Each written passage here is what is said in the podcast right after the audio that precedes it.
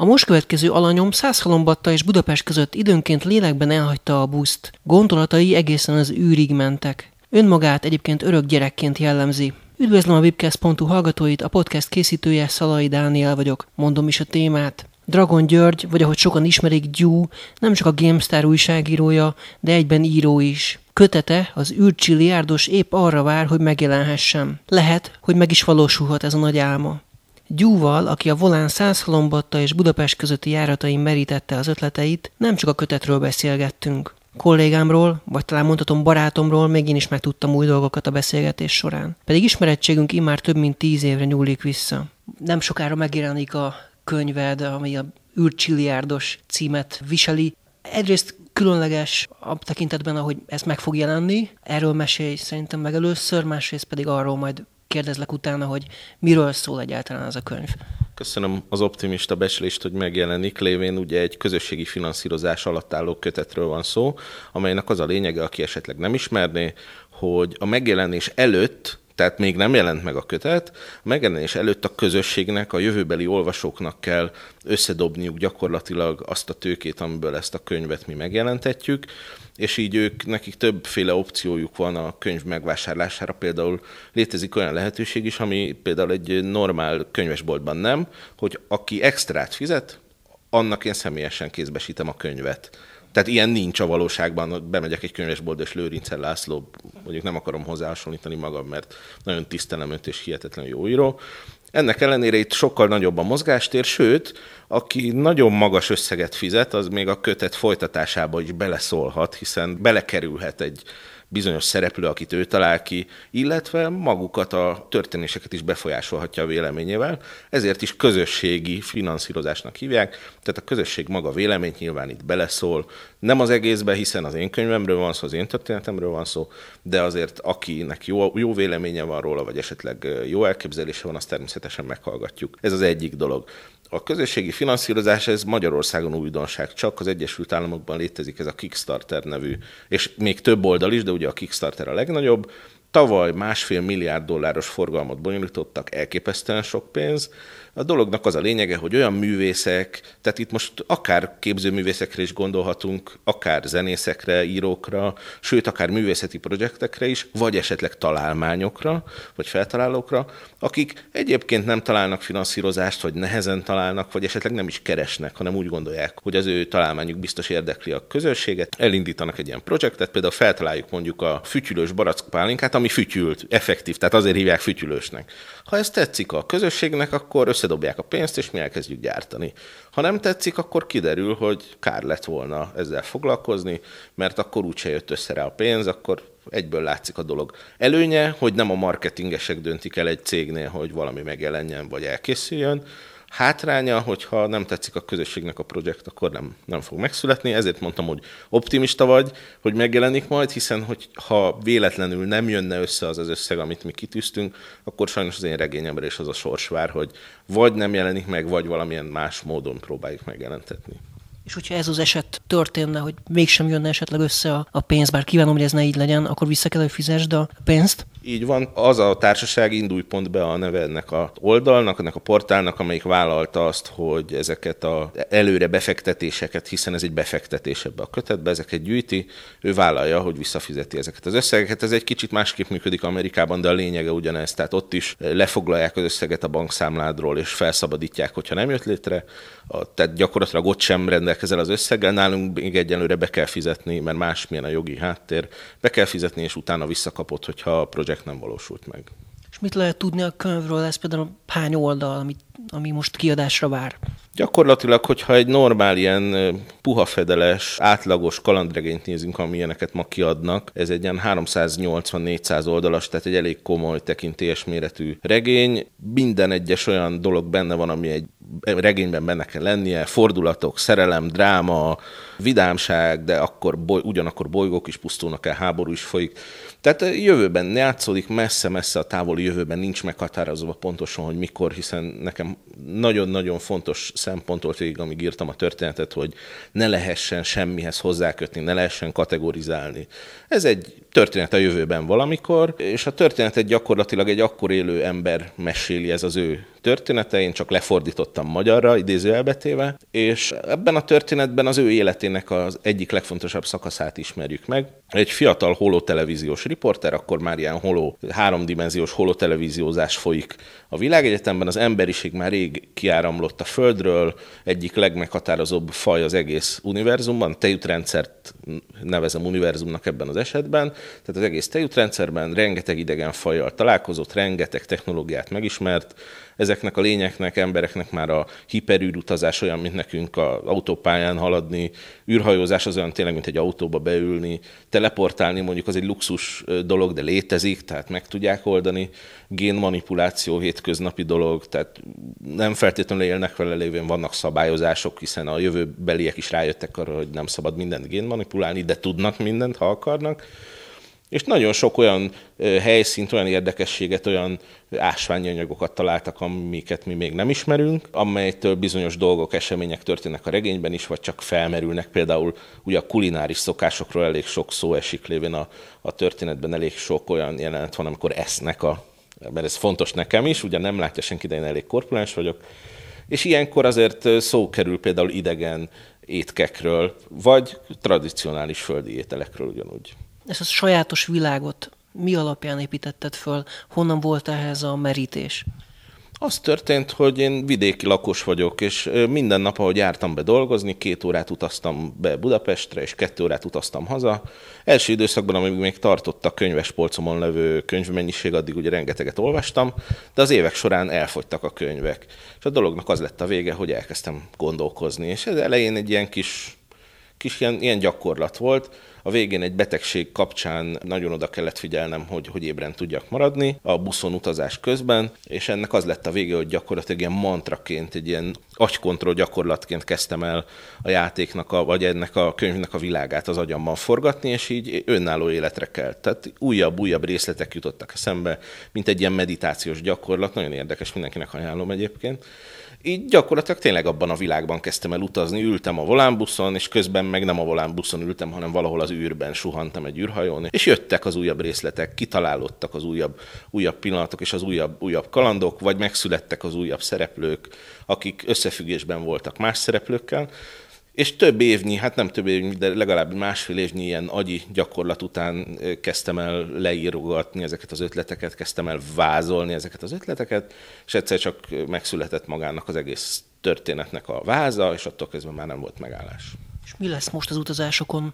Hogyan fogod az idődet eltölteni? Kétféle módszert használok. Az egyik készülök a agyamban a második részére ennek a történetnek, hiszen úgy, úgy van vége, nem akarok ezzel lelőni semmilyen point, hogy nyitva marad ma divatos módon, tehát folytatható marad, illetve maga az egész univerzum annyira gondosan kidolgozott és kitalált, hogy nem csak ezt a történeti szállat lehet folytatni, hanem gyakorlatilag a szereplők bármelyikének, tehát a főbb szereplők bármelyik mögé lehet újabb történeteket tenni. Végtelenségig lehetne ezt, hogyha lesz rá igény, nagyon sok kötetet lehetne, illetve van egy másik ötletem, ami egy másik környezetben, más világban játszódik, még azon is gondolkozom. Hát majd meglátjuk, hogyha sikeres ez az előfinanszírozás, és megjelenik a kötet, és lesz rá igény, hogy következő része legyen, akkor természetesen az lesz a következő kötet, amit meg fogok írni.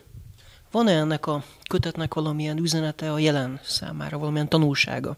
Mindenféleképpen arra törekedtem, hogy ez egy könnyen olvasható történet legyen. Ezt egy 8-10 éves gyermek ugyanúgy el tudja olvasni, ahogy én 8-10 évesen Verne Gyulát olvastam. Gyakorlatilag ez egy ilyen egyszerű, könnyen feldolgozható, nagyon kevés technológiai blablát tartalmazó, könnyen érthető sztori. Viszont számomra nagyon fontos volt az, és az a tesztcsoport, amelyik ezt a könyvet tesztelte és olvasta, hiszen ez ilyen modern módszertannal készült, tehát végig tesztelés alatt állt, végig többen elolvasták, és nem csak a helyesírása miatt, hanem hogy megfelelő a mondani való, érthető a szöveg. Van benne egy második, harmadik réteg, tehát van ez a, akit felületesen olvassanak, ez egy kalandregény, jó, esetleg jót mosolyog rajta, kellemesen érzi magát, és azt mondja, hogy na ez egy jó, jó pofa dolog volt, de aki ugye a sorok mögött is képes olvasni, és meg tudja nézni, ki miért viselkedik úgy, vagy ki miért mond, vagy tesz dolgokat, az igen komoly mához kapcsolódó mondani valót is talál benne. Direkt nem akarom azt mondani, hogy kritikát, inkább úgy mondom, hogy az én véleményemet, vagy az én látásmódomat bizonyos mai dolgokról. Direkt nem beszélek erről többet, mert nem akarok senkinek sem tippeket adni, sem belebeszélni, hogy keresse ezt. Aki megtalálja, megtalálja. Aki nem, annak egy szórakoztató kalandregényben lesz része. Ki a kedvenc karaktered a könyvben? Ez azért nagyon nehéz, mert mint nagyon sokaknak nem feltétlenül a főszereplő a kedvence. Én nagyon szeretem a főszereplőt, aki egy újságíró kollega, magam is újságíró vagyok, tehát ebből a szempontból mondhatnám, hogy ő a főkedvenc, de nem. A főkedvencem egy olyan fiatalember, nem is emberről van szó, egy idegen fajról, Sziok nevű fajnak a tagja. Ezek a Sziok faj rovar ősöktől származó humanoid faj, most lefordítom magyarra, tehát két lábon járó, emberszerű, de rovar ősöktől származó lények, akik egy szigorú poroszos rendszer szerint élnek, de ez a lény, ez a, ez a Sziok, ő egy mutáns gyakorlatilag, ezért ő nagyon sok olyan örökölt génnel rendelkezik, amitől ő sokkal lazább, sokkal vidámabb, mint a többiek, akik nagyon kötöttek és nagyon szigorúan hagyománytisztelők is ragaszkodnak ehhez, és ő, ő mindenki által nagyon kedvelt, egy hihetetlen laza, borzasztó aranyos, kedves. Direkt mondom azt, hogy fiatal ember, de, de ő egy sziok. Tehát ő egy, ő egy rovar gyakorlatilag, csak ilyen emberméretű rovar. Anélkül nyilván lelőnénk a, a történetnek a végét, azt azért el lehet mondani, hogy happy end a vége? Hát attól függ, hogy mit nevezünk happy endnek. Nem, nem arra van kihegyezve, ez nem egy hollywoodi történet. Tehát itt nem arról van szó, hogy van egy történet, aminek eleje van, és aztán vége is van, hanem ez egy visszaemlékezés, egy idős ember emlékszik vissza a fiatal korára. Ebből már azért lehet tudni, hogy ő túlélte ezeket az éveket, tehát azért ennyi spoiler azért, vagy ennyi ilyen előzetes le lehet, el lehet mondani. Annyiban happy end a vége, hogy jó dolgok történnek a végén, de ez előrevetíti esetlegesen a következő részekben, hogy történhetnek nem annyira jó dolgok is. Inkább fogjuk fel ezt a dolgot úgy, hogy nagyon sok minden történik egy fiatal, csóró, ambiciózus sráccal, amely következtében teljesen megváltozik az élete. Abszolút. Tehát a, most szintén anélkül, hogy bármit elárulnánk, most képzeljük el azt, hogyha minket leszólítanának az utcán, és másnap együtt ebédelnénk a világ leggazdagabb emberével, akinek szimpatikusak leszünk mi történne velünk? Az életünk megváltozna, biztos, hogy megváltozna. Lehet, hogy csak kicsit, lehet, hogy nagyon. Ennek a szereplőnek az élete nagyon megváltozik. Pont ennek köszönhetően, hogy ezzel az emberrel találkozik, és szimpatikus lesz ennek a bizonyos embernek. Ennyit elárulhatok, mert ez ugye hamar kiderül a kötetben, és ennek következtében bekerül az események sodrásába, és hát nincs megállás, kiszállni nem lehet. Most beszélgessünk egy kicsit rólad. Ugye ezt már mondtam a beszélgetés elején, hogy itt vagyunk az IDG kiadóban, tehát itt dolgozol a GameStar szerkesztője, újságírója vagy. Mit érdemes még rólad tudni, hogyan csöppentél ebben az egész írói világba, egyáltalán mit érdemes még tudni az előéletedről, úgy tudom azért is voltak érdekes pontok, külföld, stb. stb. Igen, én külföldön jártam egyetemre, tehát azért ez egy igen nagy és érdekes indítatást adott az életemnek, teljesen más nézőpontot és teljesen más felfogást adott. Számomra ez Dél-Amerikában történt, és erről még ma is órákat tudok mesélni, hogy mennyire mások a dél-amerikaiak, és mennyi mindent lehet tőlük tanulni, és mennyi mindent nem kéne tőlük tanulni, mert vannak jó és rossz dolgok is, de egy dolog nagyon fontos, és ez a regényből is látszik, hogy az életet sokkal lazábban kell felfogni, és ez, ez lehetne egyfajta motto is. Tehát lehet, hogy a legnagyobb tragédia történik, hogy a legnagyobb boldogság történik, akkor is megy, mennek tovább a dolgok. És nem attól jó nekünk, hogy most hirtelen mercit vehetünk, hanem attól jó, hogy vannak barátaink, és van kihez hordulni. Ez a filozófia, ez, tehát ez a dél-amerikai filozófia, hogy boldogok vagyunk, mert van mit tennünk, tudunk táncolni, van családunk, ez a regényben is érződik, és pont azért érződik, mert én ezt így gondolom. Ez egy fontos dolog. A másik fontos dolog, hogy mivel én ugye videójátékokkal foglalkozom, kétségtelen, hogy vannak olyan hatások a, a könyvben, amik videójátékokkal kapcsolatosak. Direkt dolgokat ne keressen senki, mert nem fog találni, de vannak bizonyos olyan részletek, vannak bizonyos olyan fordulatok, amelyek erre hatással voltak. Nagyon fontos dolog még emellett, hogy magam zenélek is és pont visszatérek egy pillanatra a közösségi finanszírozásra, ez úgy működik, hogy van egy küszöbb érték, amit teljesíteni kell. Hogyha azt sikerül teljesíteni, és túllépni, akkor általában a finanszírozást keresők beígérnek extrákat. Tehát mondjuk na, ebben az esetben 900 ezer forintról van szó, de hogyha eléri mondjuk a finansz, tehát nem áll meg a finanszírozás, ha elértük a 900 ezer forintot, hanem akkor áll meg, amikor letelik az idő. Ha eléri mondjuk a 1 millió 100 ezeret, akkor mondjuk kijelentjük, hogy hurrá, jutalomból akkor lesz egy extra. Most erre az esetre például a másfél millió forintot, ha elérné, tehát egy ilyen borzasztó optimista becslés, akkor például most elmerem árulni, és ez legyen egy spoiler, mert azért ez nagyon messze van, és nem biztos, hogy bekövetkezik, akkor például nagy lemez is lesz ebből a projektből. Tehát akkor készíteni fogunk egy nagy lemezt is az űrcsiliárdos témakörből. Már több dal készül egyébként most is, de akkor tényleg egy nagy lemezt is készítünk belőle. Egyébként pedig hát minden befolyásol. Nyolc éves koromban takaró alatt olvastam Asimov alapítvány trilógiáját. Ettől kezdve 9-10 éves koromban fogalmazás órán azt a fogalmazást írtam, hogy búvárkund idő időgépbe ül és úgy utazik. Tehát gyerekkoromtól kezdve bennem ez a fantasztikus dolog, ez ott volt, az, az űrhajók, az időgépek, a, a, a lézerek, tehát ez, ez az életemnek a szerves része, és ha ma itt megjelenne valaki, és azt mondaná, hogy szájba az űrhajóba megyünk és felfedezzük a világot, azt hiszem most hagynám abba az interjút és rohannék. Mesélj még egy picit arról, hogy hogy, hogy lettél újságíró, hogy kerültél az IDG-hez például, előtte dolgoztál-e valahol? Játékfejlesztőként dolgoztam, vidéken laktam, és már akkor is publikáltam ilyen kisebb, akkor lemezújságok voltak, ma blogoknak vagy fanzinoknak hívnánk őket, akkor ezek ilyen flopikon terjesztett újságszerűségek voltak, ilyenekben publikáltam, és megkeresett engem az egyik akkori videójáték magazin főszerkesztője, hogy lenne kedvem.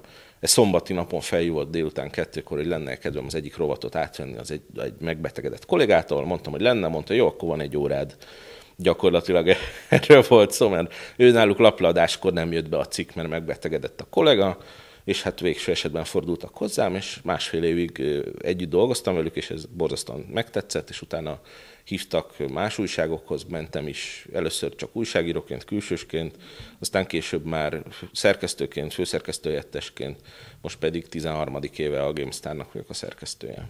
Nem unod még a játékokat? Most komolyan kérdezem, mert hogyha az embernek ez a munkája, hogy játékokat teszteljen, akkor fölmerül, hogy esetleg már, már ráun, vagy már nem úgy játszik, ahogy egy hétköznapi ember ezt tenné. Hát biztosan másképp játszom ma, mint mondjuk 25 évesen vagy 20 évesen, amikor a legnagyobb lelkesedést tartott. Jobban kontrollálom magam, tehát én rólam azt mondani, hogy függő lennék, ezt ma már nem lehet kétségtelen, hogy, hogy kordában tudom tartani az ilyen játék dolgokat. Érzem, hogy fél óra után föl kell állni, mozogni kell, odébb kell menni, ki kell kapcsolódni, stb. stb. Ennek ellenére én örök gyerek maradok, én egészen biztos vagyok benne, hiába fogok nagy lemezeket készíteni, legalábbis remélem könyveket írni, előadásokat tartani, utazni a világban, bármiről beszélni, én akkor is örök gyerek maradok, és szeretnék is az maradni. Én úgy gondolom, hogy szemben a sztereotípiákkal megőrizni a kreativitást, megőrizni a fantáziát, megőrizni ezeket az élményeket, megélni ezeket a képzeletbeli élményeket, ez nekem többet ér, mint, mint amögé bújni, hogy felnőtt vagyok, hagyjatok békén.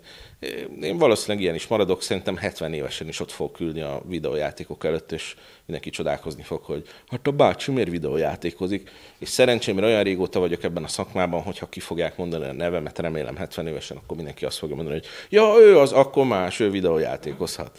Hát azért ebben titkon reménykedem. És más hogyan játszol akkor, amikor tudod, hogy erről cikket kell írni, mint amikor egyébként csak leülnél simán a gép elé?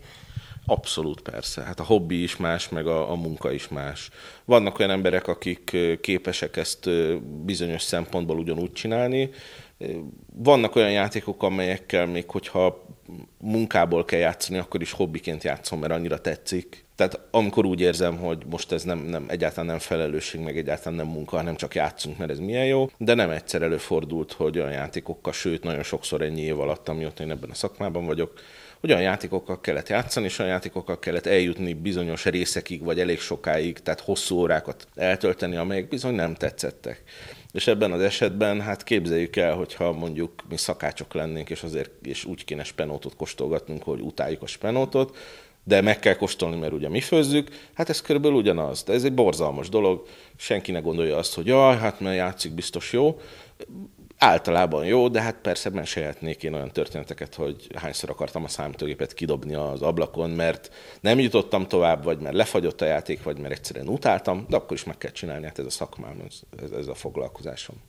Na és hát végezetül vissza még egy picit a könyvre, hogy áll most a finanszírozás, mennyire látod a fényt az alagút végén, meg lesz-e a pénz?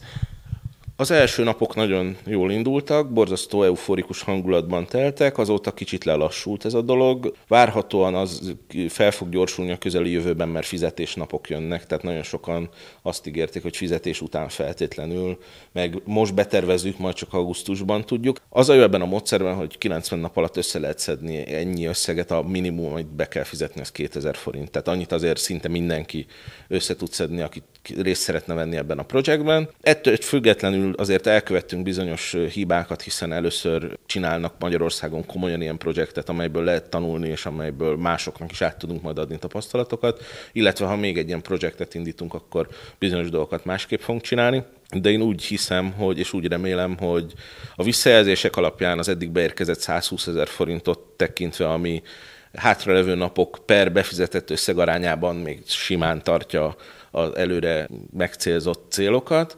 Én úgy gondolom, hogy sikerülni fog. Ezt majd hát olyan 15-20 nappal a határidő vége előtt, ha akkor is körülbelül ezen a szinten áll, akkor nyugodtan feladhatjuk a reményt, de egyelőre úgy néz ki, hogy nem kell, hogy lehetünk optimisták. Elmesélem a legaranyosabb történetet, és erre nagyon büszke vagyok. Elindítottuk ezt az egész kampányt, és a legolcsóbb ugye 2000 forintos befizetés azért nem is jár a kötet, csak majd a digitális változat a könyvnek, ami jóval később fog megjelenni, vagy úgy tervezzük legalábbis. A legdrágább kategória 30 ezer forint, ebben az összes csomag közül, ami van, van vagy 15 különböző ilyen jópofaság. Eb- ebbe már fejen is táncol, vagy fejen is állsz, meg hasonló. Igen, ebbe azt az ígéretet tettük, hogy aki 30 ezer forintot befizet, akkor egy márványtáblára fölvessük a nevét, és az megmarad az örökké valóságnak. Mondtuk, hogy hát ez úgyis csak azért van, hogy ezzel is toljuk az olcsóbb csomagok felé az emberek figyelmét.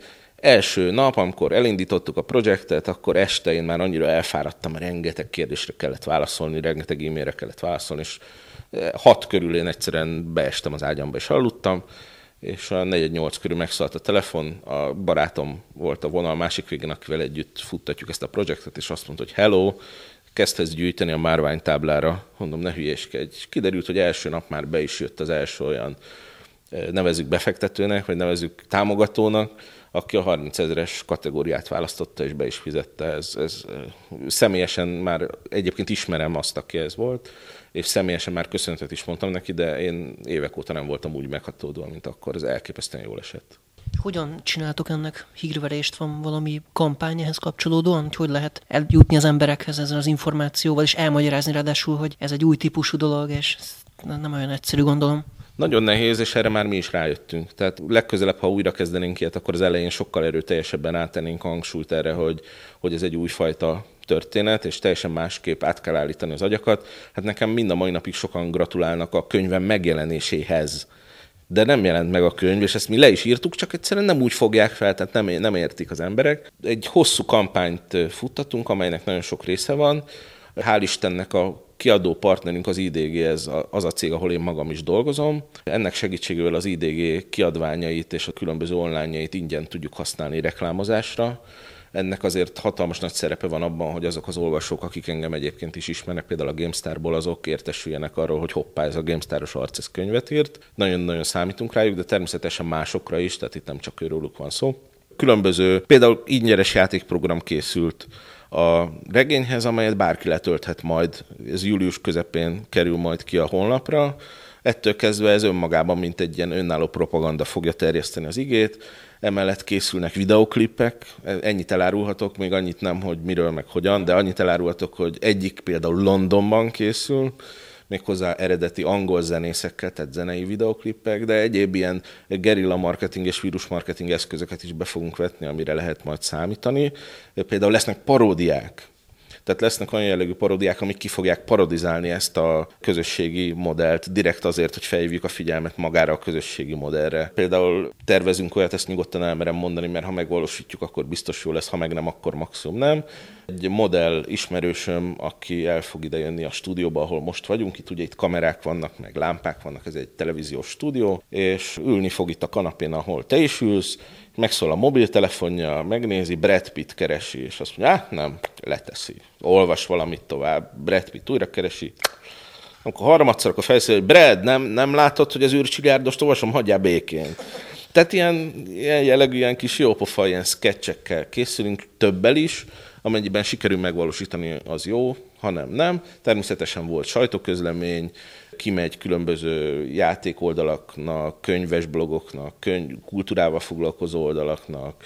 Tehát mindennel, ahogy ilyenkor lenni szokott, nagyon-nagyon nehéz. Azért nagyon nehéz, mert ez egy teljesen járatlan út.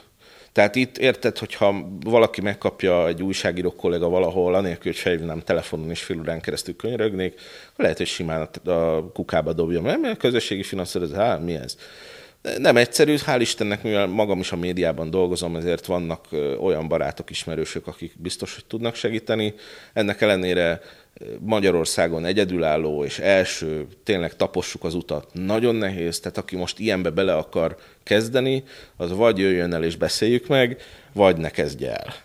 Na hát sok sikert kívánok ehhez, a, ehhez az egész könyvkiadósdihoz, meg egyáltalán neked az életbe. Szerintem maradjunk annyiban, hogy szeptemberben véget ér ez a dolog, és hogyha a könyv megjelenik, akkor egyrészt szívesen várlak egy példányjal, másrészt szívesen elmesélem a tapasztalatokat, mert addigra sokkal több lesz, hogy mit és hogyan és merre és meddig, hogy érdemes ezzel foglalkozni. Amerikában érdemes, reméljük, hogy a magyar, közö, magyar emberek, magyar közösség, a magyar kulturális piac, hiszen itt direkt hangsúlyozom, itt olyan termékek lehetőségét adjuk meg, vagy olyan művészeknek adhatunk lehetőséget, akik egyébként nem kapnak.